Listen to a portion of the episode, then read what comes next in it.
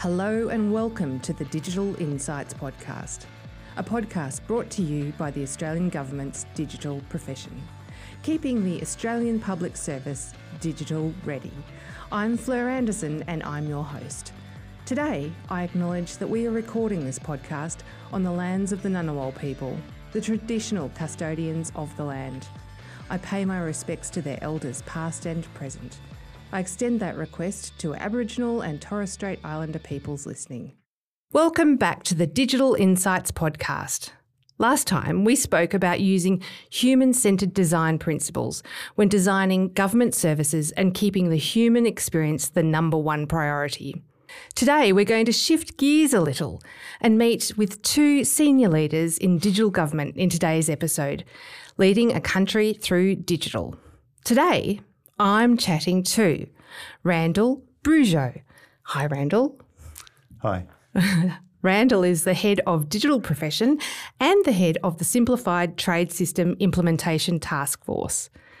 And joining us from Estonia is Siim Sikkut, the Government Chief Information Officer and Deputy Secretary General for Digital Development from the Republic of Estonia. So it's Friday morning in Estonia.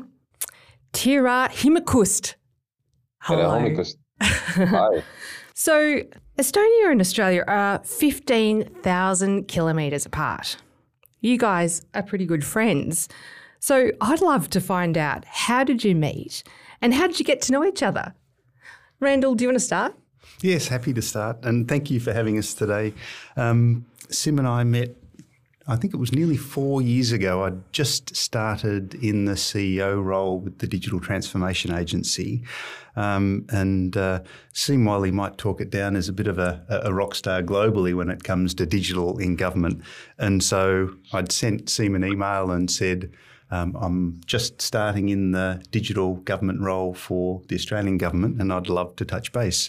So Siim and I have uh, been in touch ever since um, built a friendship and been involved in a whole range of uh, fora, OECD, digital government exchanges, and uh, we've been able to share our experiences and um, I've even been able to get over to Estonia a couple of times and Siim introduced me to uh, their prime minister. So it's it's been um, a, a, very fruitful and uh, and close relationship. I think you're absolutely right. I have watched uh, Siim online. He is the rock star of digital government. Uh, so, how have you found uh, getting to know uh, a country all the other, you know, side of the, across the world, um, and getting to know Randall, Siim? Well, exactly as as Randall said. I mean uh, I think the very first time we actually properly, you know, chatted was when Randall took that journey of 15,000 kilometers and, and was here for an event uh, we had started to host every autumn, right? So it must have been a digital summit or around that, uh, right? And uh, and look, I mean, just more widely, we we all are really peers in this profession, right? So it's oftentimes that look, whoever is the doing your sort of job in another country, you immediately have a connection anyways. And and so look, if uh, if if somehow you then have a click beyond that, like yeah, I'm happy to exactly call Randall a friend, then you know it's only better. So my my point being that we often meet exactly in all these sort of circles and these relationships build up because you know there's always the the thing to share from uh, picking each other's brains. And so from picking each other's brains, what have you learnt, the two of you, about any similarities that you've noticed between Australia and Estonia? Uh, Siim, maybe I could ask you first. So, what it comes down to is that fundamentally the similarities and the challenges, isn't it? So, we are all of us working on this thing called government. and I mean, in many, many ways, the stuff you do, if you try to you know, transform the government or, or bring digital in or bring more digital in, in our case. So, I mean, the fundamental challenges and sort of the setting and the scenery is the same. Yeah, I mean, there will be differences in elements like, you know, how does the concrete governance setup work out? What's the way to getting a decision done or, you know, what's the way to organize for delivery? But fundamentally, the, we're up to the same things like how do you solve for the identity? How do you get how do you, what are, what are your uh, levers in terms of your mechanisms to ensure everyone's on the same page? I mean so that's sort of that's that's the common ground.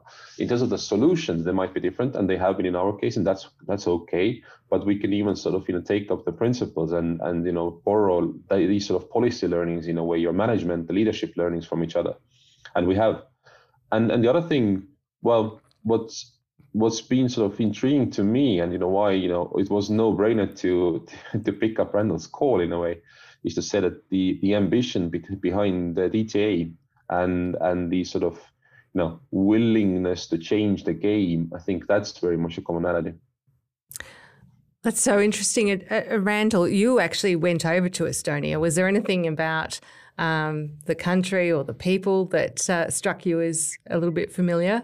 Oh, I think uh, we are very similar culturally. I think uh, friendly, welcoming, um, very creative, uh, a very good sense of humour. You know, it's it's a very natural relationship I think that we have between Australia and Estonia, um, but also very motivated, very determined, um, and um, as Siim said, as we come together with other countries as well, as we meet with OECD um, leaders, as you go around the table, the kinds of topics that you discuss are very common. The um, the point that Siim made about digital identity. How do we identify our citizens and provide services to them?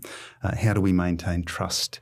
How do we coordinate complex um, service delivery in a way that seems simple from a end user perspective. All of these concepts are entirely common, and we've been able to work together across a number of countries to be able to accelerate the way we we deal with these issues. Mm, and so learning from each other. Um, so one of the things is that I found really interesting is that although we don't speak the same language, uh, Estonia and Australia are quite similar in that, um, you know, they're consistently ranked highly in terms of quality of life, education, and digitisation of public services, and you know the the growth in technology companies. What I'd like to understand from you, Siim, is you know what what are the differences here? Obviously, uh, Estonia has come to become a world leader in digital government and digital services from a very different position to Australia. Uh, I just wondered if you could talk us through, you know, what started it. Sure. Before that, I just remembered another commonality we have. We, I think, both of uh, our people, we really love a good Barbie, don't we? So, you know, we do. anyway, um, the Estonian story, how we started going digital and why we have been on this track is really that we don't know any better. so, so for us, the context is we are 1.3 million people. Okay. Um, so the context when we were started to reboot the whole country in 90s, you know, uh, going to market economy, going to democracy, I mean, all that, then that happened to be a time when, you know, internet was just taking off and going mainstream and this whole digital wave really starting. And so it was a chance for us to leapfrog in that sense. And it was really first an experiment to see like how can we pull off this challenge of being a fully fledged country with very little resources? Like uh, we also don't have you know, natural riches to, to build on. We really have those few people we have. And so um, as internet and technology was taking off it was an attempt to say hey but look can that actually allow the government to you know create more bang for the buck and at the same time, you know, for the whole country to really, you know, pull more than we otherwise could. And these experiments worked. So that's what it was, you know, the first things like uh, getting tax office to uh, to not just have digital declarations, but really rethink the whole process and you know make it easy to pay taxes. Immediately, more taxes started coming in. So we saw the fruits, and that became that made it into a conscious like a strategy or effort. So that was a, a, hope and a dream and you know a hypothesis behind it turned out to be true, and then it became a deliberate effort. And so that's that's been our journey ever since. Uh, from there, taking it to all corners of public sector, taking it to all domains of work we do, and uh, and you know from users' point of view, really to the point where uh, almost anything you can do online. So that for, for almost anything there is digital service, at least in terms of bureaucracy. So the only exceptions are to you still have to show up to get married and divorced. So sorry for that. and so one of the things that is a little bit different, I mean, Australia is very much more geographically isolated uh, from other countries, yet you cannot say the same about Estonia. Yet you have got an interesting, uh, uh, I suppose, position or stance and around how you store data. Um, can you talk us a little bit about that, about how you operate in Europe? Yeah, well, so it, the overall picture is that um, we have realized very early on that uh, if we want to have, you know, digital services, if you want government to rely more on, on digital tools of all sorts, well, you've got to have the trust of people, because you know, without trust, then you know you don't have users. If you don't have users, you don't get any impact for even if you do stuff digitally. So that has led, I think, all of Europe and Estonia especially to realize then, look, we have to really manage for the trust, and and uh, and in that sense to put in place the frameworks, the legislation, the famous GDPR, right, uh, General Data Protection Regulation, but also in Estonian case, we've gone beyond that to really sort of build out the tools and practices that sort of uh, you know increases trust among people. So stuff like um, we can see as a feature in our national um, citizen portal, or let's say citizen gateway, where I can see what happens to my data. So I can have a you know review my log, who has access to my files, for example, or, or, the data about me, or same thing in digital health record and so on. So my point being that it's not just these sort of theoretical principles of trust. We actually created features or brought it down to feature and sort of you know process and technology level for you to have an oversight what happens to data. But fundamentally, fundamentally, we go for the uh, sharing by default option. So in our case, we we we adopt uh, we protect privacy not by limiting use, but allowing for effective management and control of use. And that's uh, what's been really instrumental to really enable a lot of the, the push for digitization that, that has happened. And there's strong controls as well, Siim, isn't there, in the event that um, yes. there's misuse of data or um, access that's not authorized, then there can be criminal penalties, can't there? Exactly. We had uh, you know some hospital nurses sacked or or or or fined if they looked into VIP data they shouldn't have, right? Or uh, and and we another thing there is that so well, not only is the penalties, but we are deliberately blunt and transparent when stuff happens.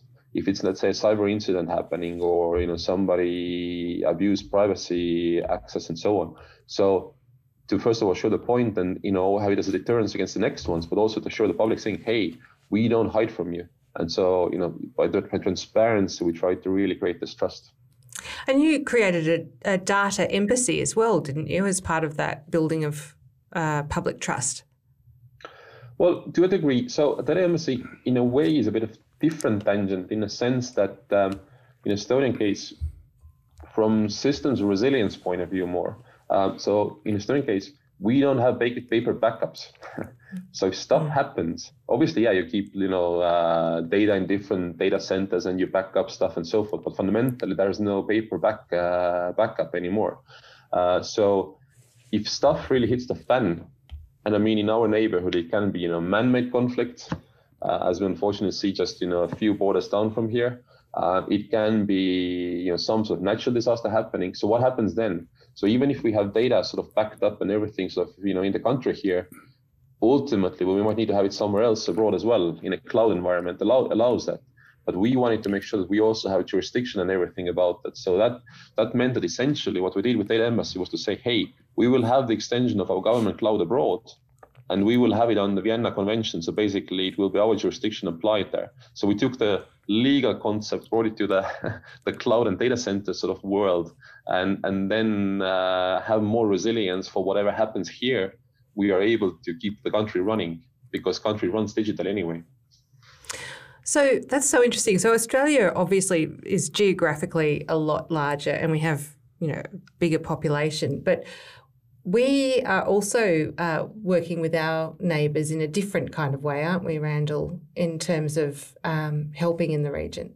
Um, so, for you mean capability building in the in the region, where we're supporting other countries in the region to build digital capability. Yes. Um, and um, I think that is a similarity that mm. we do have with Estonia in that there are partnerships that Estonia has formed. And in fact, in some of their um, commercial organisations that they built, they have um, moved into the global realm in providing capability that uh, um, other countries need. Cybersecurity is a really good example of uh, uh, where Estonia has strong capability that they share. Mm. But in Australia, we are um, investing in supporting developing nations in building digital skills, in building um, government services that are um, user centred. Um, but also to um, Siim's point, exploring opportunities to provide that resilience that um, countries that are geographically isolated in the region uh, desperately need and may not have the internal capability to deliver themselves. Mm. So, would you say that we are now a paperless society uh, on the same scale of Estonia, or we've got um, a little um, bit further to go? I think we're a long way off. um, Estonia has built their um, digital government from the ground up, and mm. I think seemed the the the marriage and divorce of the two. I don't know if you, you can do a mortgage um, as well digitally. You can now. You so, can now. Uh, and this is how fast it's moving. I mm. think the last time Siim and I spoke, it was still mortgages you needed to do um, uh, physically, where that has also moved to digital. So. 99% plus of all of the public service interactions in the Estonian government are digital. Many of the high volume um, interactions in Australia are digital, but we are moving much more toward providing a broad range of services in a digital form because in order for us to be able to deliver the efficiencies and there's efficiencies within government but there's also economic efficiencies. I think the digitisation in the estonian context is valued at about 2% of gdp um, in australia there is a lot of economic benefit in any country for that matter for digitisation. And so australia is driving very hard to build uh, many of the capabilities that Estonia has had for many years. So, uh, digital identity, uh, data integration and sharing um, capability, such as um, uh, Estonia's X Road, um, the capability to be able to um, automate decision making and provide greater control to the community are all features of uh, what we're trying to build in more joined up uh, services. So, are you saying that the economic productivity gains that Australia's you know get, can get is a lot more than what we're at at the moment?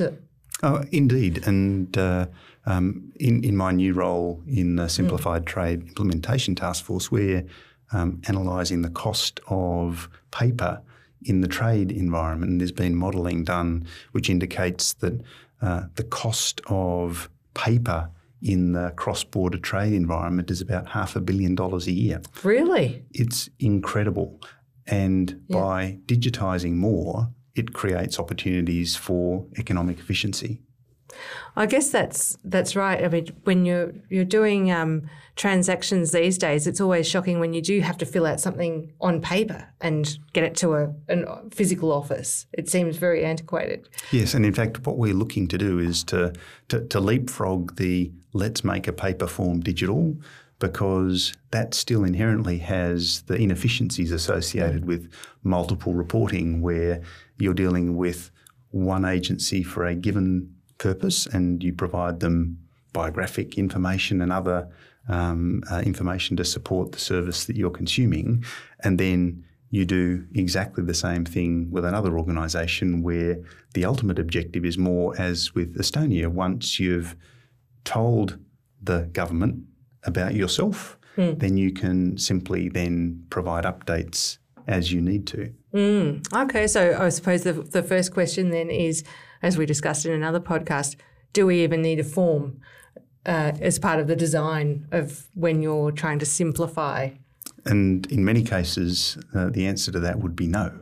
Yes. And we do have examples in Australia where there are digital services where there is no requirement for any um, formal interaction. When you go and visit a doctor and you hand your Medicare card over, as they process that, you're receiving a service, but you don't complete an application form. Mm. Money just turns up in your bank account as your um, rebate for seeing the doctor. So that's an example of um, a service which doesn't require any um, application as such. It's a it's a, an invisible service, if you like. Well, we like it when we don't have to do anything and we get money in the bank account. so, just going back to some of the well, some of the minor differences. Uh, I mean, obviously, you mentioned before, Siim, that uh, you didn't go for your morning jog because it's uh, November over there and it's extremely cold. Now, I did read that saunas are a big thing uh, in Estonia, particularly in the business world, and that you you mentioned this in terms of a, a case study of how it can work with digital government. Can you just explain to us Australians who don't have saunas as a, their usual daily life, like how you can see this working? so. Um so sauna or sauna, uh, I mean, uh, it's it used to be a place for socializing, right? So uh, and especially like uh, like you said, November's and, and dark winters and, and and long nights, right? So uh, it was sort of a place to get together. So we've used that effect quite a lot to sort of you know uh, get collaboration going. So I'm not ashamed to say getting one of the most effective ways to solve cross-governmental challenges is to organize a, a, sauna, basically a workshop with a sauna event. that's when people really open up and you know, really sort of you know talk through what's what's going on, why is not stuff happening, or what's the challenge, and so forth. So there you go. That's the sauna thing for us, I guess. I did. Um, I did read though that you had said somewhere that uh, also in the the on the vein of uh, collaboration that if you come up with a business idea that uh, you know while you're having a meeting in your sauna or sauna, uh, that you should be able to register the business and go through payroll and do all those services uh, on your device in the, the that's, sauna.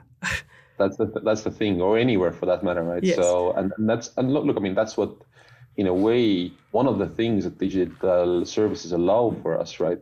So one one thing obviously is all this sort of accessibility and sort of you know convenience that it brings, right? You can be anywhere, even in a sauna, and you get your stuff done immediately. But I think also it's this acceleration, right? So mm-hmm. just the fact that look, I have I had this great new business idea immediately. I have it up and running. So, uh, so this accelerates a lot of the just like like innovation and and and trialing and and and of things. Um, in Estonia, we have been so very lucky and blessed to have an awesome uh, startup ecosystem build up. And, and obviously, a lot of the reasons for that are different. But one of the contributing factors has been exactly that it's easy to set up things, it's easy to run companies, it's easy to do stuff. And that facilitates growth in the end. Uh, just like you know, Randall was giving an example, you know, in terms of just you know even the savings that it can bring you. But I wanted to just just throw in one more thing. Um, Randall, you're right. So mortgage has become digital, or let's say this buying a house and selling a house can happen digitally. And why? That's the COVID for you, because uh, again, I mean, so even even we had this a bit of let's say next few accelerations from that, and obviously, I mean, you know, keen admirer and uh, I guess sort of you know shameless uh, distributor of all the good stuff you've been doing in and you were doing in in DTA in Australia with COVID stuff. So I think it's, it's been great to see how much Australia has really accelerated from that. Not all governments did. Right. So that is interesting, actually. So, uh, Randall, the work that Australia's been doing in COVID and uh, digital service delivery, uh, as Siim is saying, is uh, leading many countries. Can you tell us a little bit more about what you've been doing? And so during the um, the height of the pandemic, I think every country was um, dealing with uh, lots of fires, and it was about survival and ensuring that um, the the local communities were protected, but also that as businesses were impacted and people were unable to work, that there was the appropriate supports that were able to get to people, and uh, information was a very important um, aspect of the response in the height of the pandemic in making sure that uh, people were able to get the facts that they needed in an integrated um, way. And I think the pandemic for Australia really brought the best out in government and it demonstrated that we can be fast, we can uh, be creative, uh, and we can uh, deliver outcomes that are absolutely centered on what the customer needs. And I think during the um, the height of the pandemic, and as we're now starting to think about recovery, reopening, rebuilding, preserving those behaviours, which was singular purpose, um, taking informed risks, um, not um, uh, being held to um, complex hierarchies. We simply focused on the problem. We looked at options and we delivered outcomes. And we're doing more and more of that. I think um, post pandemic, maintaining that is going to be something that will uh, need to be tested over time. Mm. I think the signs are positive, though, that we are seeing uh, many examples of where we're being much more um, much more nimble, much more creative, much more customer focused, and continuing that momentum is going to be important. So, what were some of the specific things that um, that the Australian government did in the COVID response that yeah. um, that people might be familiar with with just their everyday life? Yeah. So, um, a, couple of really good examples relate to uh, information products. So we worked on a platform, australia.gov.au, which we repurposed to provide uh, COVID 19 related I information. I remember that. I remember looking at that. Uh, as a just a layperson thinking, oh my gosh, what's going to happen next, and going to that very site. And as the community was worried about what um, symptoms they needed to uh, be aware of uh, and what treatment and testing options were available, um, where outbreaks were occurring, occurring, what supports they might have access to, we very rapidly brought that together into um, a, a, an integrated information source across government. Um, we stood up the first iteration of that in 24 hours, unheard of. Yes. We brought together um, public officials, ministerial officers, the private sector, we did twice daily stand ups, start and end of each day. We delivered increments in multiple releases per day following. And we were able to deliver a number of other channels for those who didn't have access to web based services with information channels via WhatsApp. We developed um, uh, an app that provided information, and we also supported the contact tracing efforts and the other work that was going on across other government agencies to ensure that they had consistent content and uh, that was delivered in a timely fashion. So there were a whole whole bunch of products that we delivered in those first few months of the pandemic that would have ordinarily taken years mm. um, if we had have used traditional methods and governance.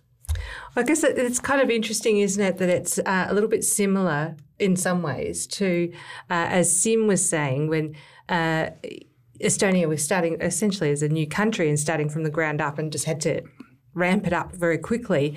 In this case, Australia was, you know, you know, we hate using the word unprecedented, but it was the first time we'd ever had to do anything like this. So you did have the similar kind of uh, imperative to just get cracking. I think we had a few examples of where we had um, done similar things in either um, natural disaster responses with bushfires and floods, uh, where we demonstrated for a short period of time that we could come together, and, and it's incredible what a crisis does for um, your focus and uh, your desire to get to an outcome. And so I think we'd had a couple of test runs leading up to the pandemic, but the pandemic was unprecedented in that it was broad, it impacted all of the community, mm. and it's been very long running through multiple phases. So um, it, it has um, been shown before that we can do uh, these these responses to crises and come up with very effective solutions. But this has required a very different and very sustained effort. And as we're thinking about reopening and we're thinking about the recovery and um, uh, collaborating with other countries, we're needing to think about how we sit in a global uh, environment, and digital will be important to that as we think about how we recognise vaccination uh, records between countries as we fly with uh, um, uh, the the first steps that we're taking uh, in our local region, and I know in Europe there's been uh, a, a, much broader reopening, but we're going to need to deal with that, and it will be a sustained response that we'll need to provide. Yes, that's very interesting because we are, as you say, um, we are now at that stage of reopening. Uh, Siim, uh, you're obviously sort of a little bit further ahead, being part of Europe. Um, what lessons have you learned, or you know, Estonia Estonia learned from the the pandemic, and in terms of uh, digital government service delivery? There's a few things that that that I have distilled, at least for myself, in a way. First of all, we really saw from our experience and, elsewhere as well that it pays to be digital. so, um, so let's say when we had to switch real almost overnight to remote work, remote study, remote government. I mean everything, right? It wasn't that big of a deal because everything had been digitally available anyway. So I mean, any, everything was basically operating remotely anyway, uh, in essence. Uh, and so I mean, it, it, shows you that the resilience, or you know, you get from from situations like that. But secondly, um, just like Randall is saying, it, it really showed that even if um, there have been blockers along the digital way before. There is a different way and a way around them. I think Brandon and I have had this conversation a few times and also publicly, but I think the key now is to say that how can we make that experience stick? So, you know, even I guess in the in the audience of today's sort of chat, right? So whoever sort of, you know, had the exposure that hey, it actually can be done, know, make it last. and sort of take that experience and really sort of build it in now and sort of you know not let go in a way. So what I'm just trying to get is to say that COVID, it's awesome how it accelerated some things, uh, but it's now really the daily job to to make sure this sort of it stays. And, and it's not for granted necessarily because the old habits can kick in easily, right? My third thing that I would bring out, and that's a very sort of Estonian thing in a way, is to say that um, we use it also as a chance to really take a few things from the drawer and that had been so basically, you know, somehow cooked up and really put to practice. So, you know, mortgages was a thing here. So, or, or let's say buying a house and selling a house, essentially it was technologically ready for some time, but that was just again the resistance from the take up part. Or another example was, let's say, remote visits to a doctor. Again, technology had been piloted, tried, tested, but the incentives in the health system were against that. Now, suddenly all visits were not happening anyway. So doctors had an immediate incentive to start accepting also remote option. And so we did a few policy tweaks and now they're there to stay. So this is my point of saying that what we really learned also is that um, it's hard to do, but sometimes you might do exploratory work that will become handy in the future. And, and, and if we then can manage to put sudden windows of opportunity to use, then uh, you know that's a way to accelerate. I think Randall has quite a few examples of the same that where work previously done led to the chance of being you know fast adopted, right? So whether it was an identity or uh, or publishing platforms or whatever. And my fourth thing, what we really sort of saw from from our experience, and to add a bit of let's say grain of salt as well, is that fundamental issue that I think many of us governments have, and we definitely have in Estonia, is that the the maturity and the capabilities uneven. That is why, by the way, I mean, I admire the, the work you do on digital profession in Australia. so the capacity is uneven, which means that the the even in our case, even if stuff is available digitally, that doesn't mean it's always the best. It's always the most user centric, or even let's say always the well thought out. And what I'm trying to get as a point of example is that we completely failed, for example, with uh, COVID uh, vaccination registration. So you know, for people to sign up to hmm. get uh, shots in the arm. Uh, why? Because it wasn't a failure of technology necessarily, or that much. It was rather a failure that the whole service or the process behind was so poorly thought through. And why? Because of the capacity issues and stuff like that. So you know, it really sort of brought home, I hope, also by a few then sort of in later examples that we really need to up the game in areas where you know the, the maturity or that capacity is not there. That's so interesting. So in Estonia, the uh, COVID vaccination certificates didn't didn't work out as you'd hoped. Uh, here we we are going pretty well on that. Um, but the other thing that I just wanted to go back and I'd love to get your reflections on about making it stick. Uh, obviously, it is very important that we don't, you know, go backwards. But what is it exactly that uh, we can do to encourage uh, things to stick and not not to have outdated modes or institutions go back to sort of lazy old unproductive ways? Uh, and it might be industry related, profession related. Um, just legacies. Uh, Randall, maybe if I could ask you about that. There are some things that just make sense. Uh, Siim mentioned um, uh, visits to the doctor, which are uh, provided virtually, so telehealth.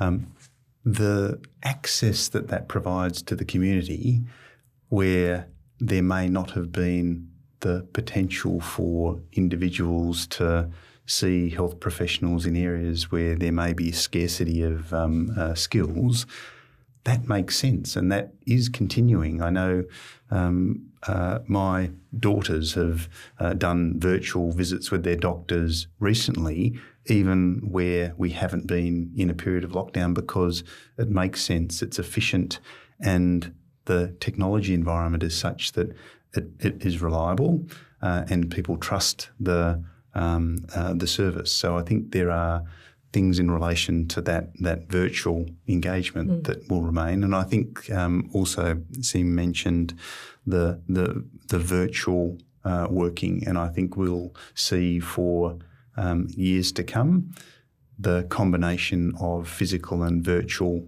work arrangements. Now, nothing beats um, uh, being able to shake somebody's hand or look across the table at somebody, but there is that opportunity to be much more inclusive through providing opportunities to work virtually.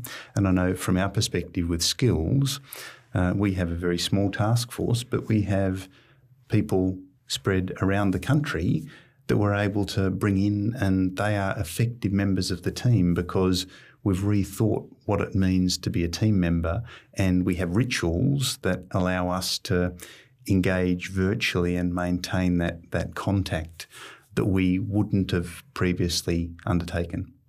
So that's really interesting. So you're um, that's one of the the things that you've sort of taken from your former role as CEO of the Digital Transformation Agency to your new role as head of the Simplified Trade System Task Force. Uh, so what else have you learnt, and, and you know how are you applying that now that we're pivoting from sort of an inward facing period over the last 18 months to looking back out to the rest of the world? The concepts are very similar. So if I think to a whole of government digital role and a whole of government trade role, the concepts of collaboration, sharing, um, digitisation, simplification, automation, these are these are common. And so if you think to um, uh, the cross-border trade environment, during the pandemic, um, people have had lots more money to spend um, because they haven't been travelling and going out as much. And so trade has actually been vibrant in an Australian context. In fact, globally, um, uh, trade has has um, uh, tested the bounds of, of infrastructure capacity. So freight capacity mm. is not sufficient to um, scale up to the level as quickly as what we've seen with the pandemic. But as we um, start to conceive of what the future cross-border trade environment might look like, uh, we're applying all of those concepts that we'd thought about in the whole of government digital realm. So we need uh, to be user-centric such that we understand the actual experience of uh, people that engage in cross border trade. We need to understand um, the rules that exist. We need to understand the systems that support that. We need to understand the investments that are being made. And then, based on the areas where in, uh, investment can have the greatest impact, we can provide advice to government as to where they might target that to offer a, a good return. And so conceptually, it's exactly the same uh, as what we were doing in the whole of government digital. The slight variation is we're um, looking at both regulations as well as digital and ICT systems. So we're looking at simplifying the rules and making uh, services more joined up from a, uh, an end user perspective. And to the point earlier about not simply making digital copies of paper based forms, we are absolutely moving to um, a, a, place where it's a tell us once integrated environment that uh, provides the kind of service that people would expect in a in a more contemporary um, uh, environment. So an easy job then to get that all done. Um, yeah, and and you know, Siim Siim has has um, uh, faced these challenges as well in that it, it is um, a, a, type of role where you're often in other people's business. Mm. Uh, uh, you do, do need to draw on their experience, but you do also need to think across the entire ecosystem. And so the end to end business experience or end user mm. experience um, as the focus is very different than an agency by agency or portfolio by portfolio view because uh, they're focused on the services that they provide, where we're very much focused on how do goods move from A to B uh, mm. and how do we interoperate with our partners. Mm, very complex. and Siim, uh, what's uh, what's your observations on that? And what do you think the challenges are for uh, 2020? Well, the rest of 2021, 22, and beyond. And uh, you know, back to the the question of making it stick and pushing it forward. I still go back to the point that I highlighted that the capab- capability or the capacity part is so crucial, right? And um, if I speak really from Estonian and my own work perspective, then for us the challenge is so how do we change that game and how do we really get to other people's business, like Randall said in that game too. The context in our case is that there is no whole of government uh, training or professional um, development path or anything like that, right? So we've been now thinking, okay, how do we sort of how do we build some of that space starting or at least for uh, digital competencies and and and and area in a way. Um, so I think from if you ask me or if you ask Randall or let's say our peers, our business is basically whole of government view. And so how I was framing is that how do we lift all the boats?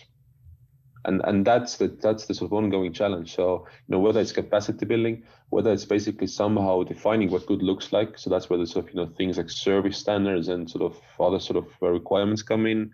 Um, so the challenge has not changed. You know the particular elements of that will be different from year to year, but fundamentally it's the same game for us. How do we help others? How do we lift all those boats up and higher? Um, our focus in estonia just to really be sharp be sharp in my response capability and capacity stuff. Uh, secondly, and, and especially for getting executives and getting people who are supposed to be service owners up to their game in terms of understanding how digital can help them and drive some of this, you know, practices of how to deliver on this. The fundamental differentiator, I think, within governments and between governments is uh, delivery capacity and managing for delivery. And that's an ongoing struggle as people change and stuff like that. So that's a very good segue then to uh, Randall as head of the digital profession. Uh, this is one of you know the big imperatives for the Australian Public Service uh, is getting that capability and upskilling. Uh, so could I just ask you to share some of your reflections on that and how uh, digital professions, if either in Australia or in Estonia, what the role is for them to help uh, transform uh, a nation digitally? Um, so I think that that coordinated approach at a national level is really important, um, and and this isn't just government; it's um, uh, education providers and industry associations um, and industry, for that matter, as well, to help uh, lift capability. And we've been dealing with a period during COVID where there hasn't been physical movement of people between countries as it would ordinarily um, have occurred. So our capacity to draw in skilled migrants, our capacity to offer um, uh, opportunities for international students has has not been there for a couple of years. So we've really focused on ensuring that we understand the capability that currently exists in the Australian government as um, our first uh, focus area. Then looking at what we need based on the strategic planning that we're doing across government. And then the secret sauce is working out how we move from where we are to where we need to be and provide visibility of that to the people who are currently either currently working within government or would like to be working within government. And so we've been um, building many foundations that are going to stand us in good stead in the long term as we're uh, progressively expanding um, our programs, skills frameworks to ensure that we understand what skills make up what roles, uh, that we have the capacity to offer training and development that's targeted to uh, the skills uplift that we need for individuals, that we have membership platforms that allow visibility of um, both uh, skills in individuals and opportunities that might exist and allow them to do matching, communities of practice, support programs, mentoring, gender based programs, because in digital, uh, the, there is a significant gender imbalance where we simply don't have enough females globally in uh, uh, STEM, digital, and ICT roles, um, and then embedding this within the practices such that uh, we have recruitment and uh, talent attraction programs that get the best and brightest and match them to the right kinds of roles in the areas of greatest need. So that's really interesting. Um, you mentioned earlier about, uh, I think both of you were talking about, uh, you know, part of the efficiency is to build in uh, more, well, efficient systems, but also automation of decision making. Now, whenever there's a discussion about the future of work, there's always the thing like a robot's going to take my job. But you've mentioned all the things about, you know, we need people with particular skills in the digital profession. Can you both of you reflect on specifically if you're talking to, say, someone who's just sat their year 12 exams last week, uh, end of high school, like what are those particular skills that are really like just crying out for people at the moment? Siim, would you like to? Well, first of all, I want to just briefly add my view on the robots taking our jobs. So I always try to sort of tell to people, and, and with some ex- examples, that uh, think about it this way: it's that all those robots will actually make my job more fun for me and more interesting for me. So because the point is that so especially with today's or let's say next few years of uh, technological development level, we are not talking here about you know any sort of super machines and super intelligent stuff, right? We're talking about here that uh, finally computers, programs, bots, whatever can solve some of the remaining tedious stuff we are supposed to do still. Like uh, you know just you know even the fact that i mean we used to have just last year people typing up court proceedings and parliamentary hearings. Uh, you know the silliest job possible i'm sorry. But something that our phones can literally do with technology wise today right? Our challenge was that we had to make it possible in estonian language. Okay. But but my point being so but these people now are liberated and uh, you know to do something that's much more sort of you know stimulating, valuable for them. And I think that this sort of narrative has to be really sort of always sort of explained, the put there as well. Now, from digital, let's say uh, skills point of view, we have defined, and not originally, but but still, um, let's say five clusters of of what we can call competences that we think that uh, every civil servant and especially the executive should have and they revolve around, like I said, not originally. Well, first of all, understanding, you know, where is technology heading and what can it do? So some sort of just basic appreciation of that. Secondly, everything around, um, you know, service design with digital. So, so starting from core, even non-digital concepts of yeah, how to do a good service and then provide a good service, and then you know how digital can help for that, all the way to just like Renat said, reusing data and you know principles of once-only and what have you. A third, data literacy, just and and and and again an appreciation of how from data I can derive insights that I would be asking more questions. So that's basically where we try to get to. Uh, fourth thing is everything around uh, information security and cybersecurity because we see that um, you know that's a big element of trust and it really starts from um, you know the element that is between the chair and the device. So it's the cyber hygiene of us that that's where the, all the cyber, I mean, all the big incidents literally start from somebody doing something foolishly, very simple things. And the fifth thing is um, a bit more complex, but we try to really tell and have people understand how our digital government works what's the architecture setup what are the principles supposed to be built in so that they can you know tap into that and plug into that more. That's really fantastic. Uh, and randall do you have anything to add on on that? It sounds fairly similar to australia. It is most definitely. Yes. And you also mentioned um, just quickly invisible government services. Now i understand this is the next big stage of digital government, and you mentioned before Medicare cards swiping, the money goes into your bank account. What else can we expect to see from the transformation of digital government uh, from 2022 onwards, uh, Randall? So I think it will be more of um, uh, an integrated experience.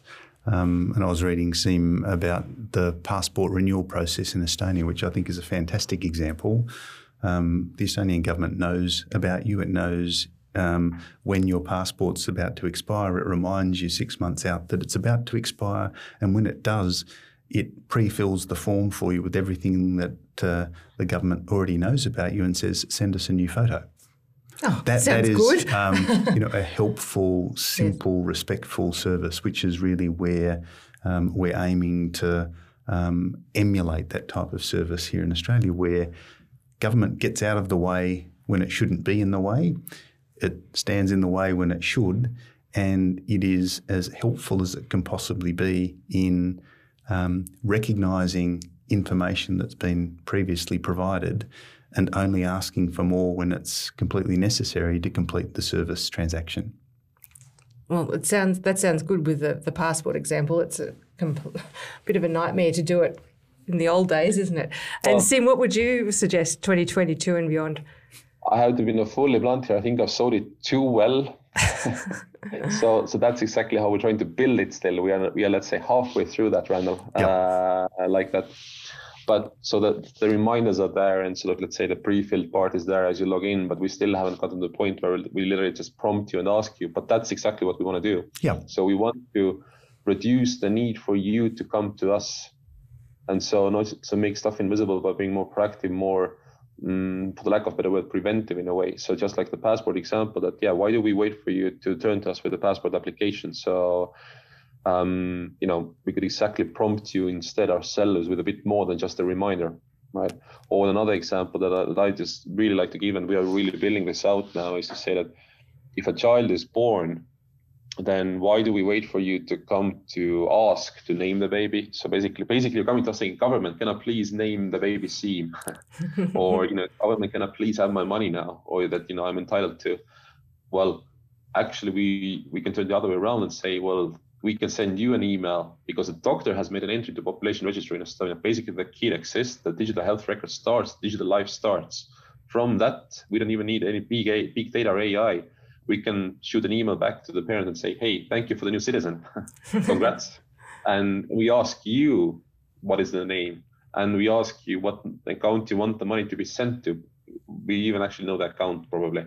So turning it around, really making the experience to be about sort of more helpful and taking all the sort of the need to interact away uh, is a thing. I often get asked about this. So, I mean, would it be, would it turn us into a nanny state? Of sorts. And and and I mean to that I was I myself have a simple example to said, look, do you really want to spend your life talking to the bureaucracy, or you know just engaging with bureaucracy, or you rather want to you know be helped if you really need help and to use the stuff for all the other things like trade.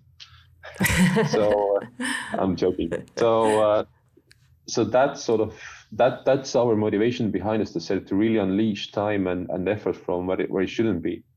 And my last bit about this is so what we're trying to do in Estonia is, is also to add to that a bit of you know next stage technology in a way. So uh, we are really big making a bet that virtual assistants in our phones, fridge, car, whatever will be the interface, uh, the next interface. So our working, we try to be early that to say that all of government information, all these invisible services should be available through virtual assistants as opposed to website app and whatever. And so the point being that uh, look, if if your passport renewal is due, it's the Siri or whatever phone you're having, right?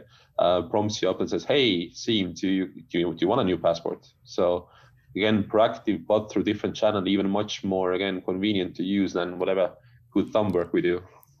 Yeah, and um, the the similarities again are, are striking in that the personalised services, the proactive services, just as Siim's been talking about, is exactly the strategy that we have for MyGov services, such mm. that um, based around life events notified, yeah, based on particular life events, and there's proactive notification, investment in bots, um, also in providing that support.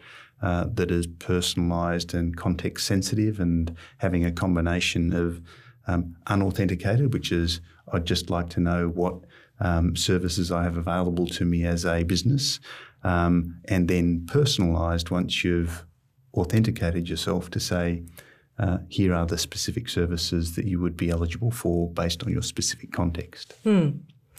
Well, it's just it's fascinating to think about what it's going to be like in even another five years, but. Uh, uh, and there is one one point before we um, uh, wrap up, mm. and that, that just relates to um, the uh, the implication of being heavily reliant on digital services in providing um, uh, government services, and that is the uh, the security and resilience of those services. And Siim mentioned it from the point of view of the data embassy, but as we become more reliant on technology, the more important that it is there because mm. if there is no other option other than technology, because we don't have swarms of people sitting to wait answer uh, and answer the phone um, or take that form that you filled in, it is absolutely critical that we invest in ensuring that we have reliable, scalable, and secure services. So that's another big focus area for the Australian government, and I know it is for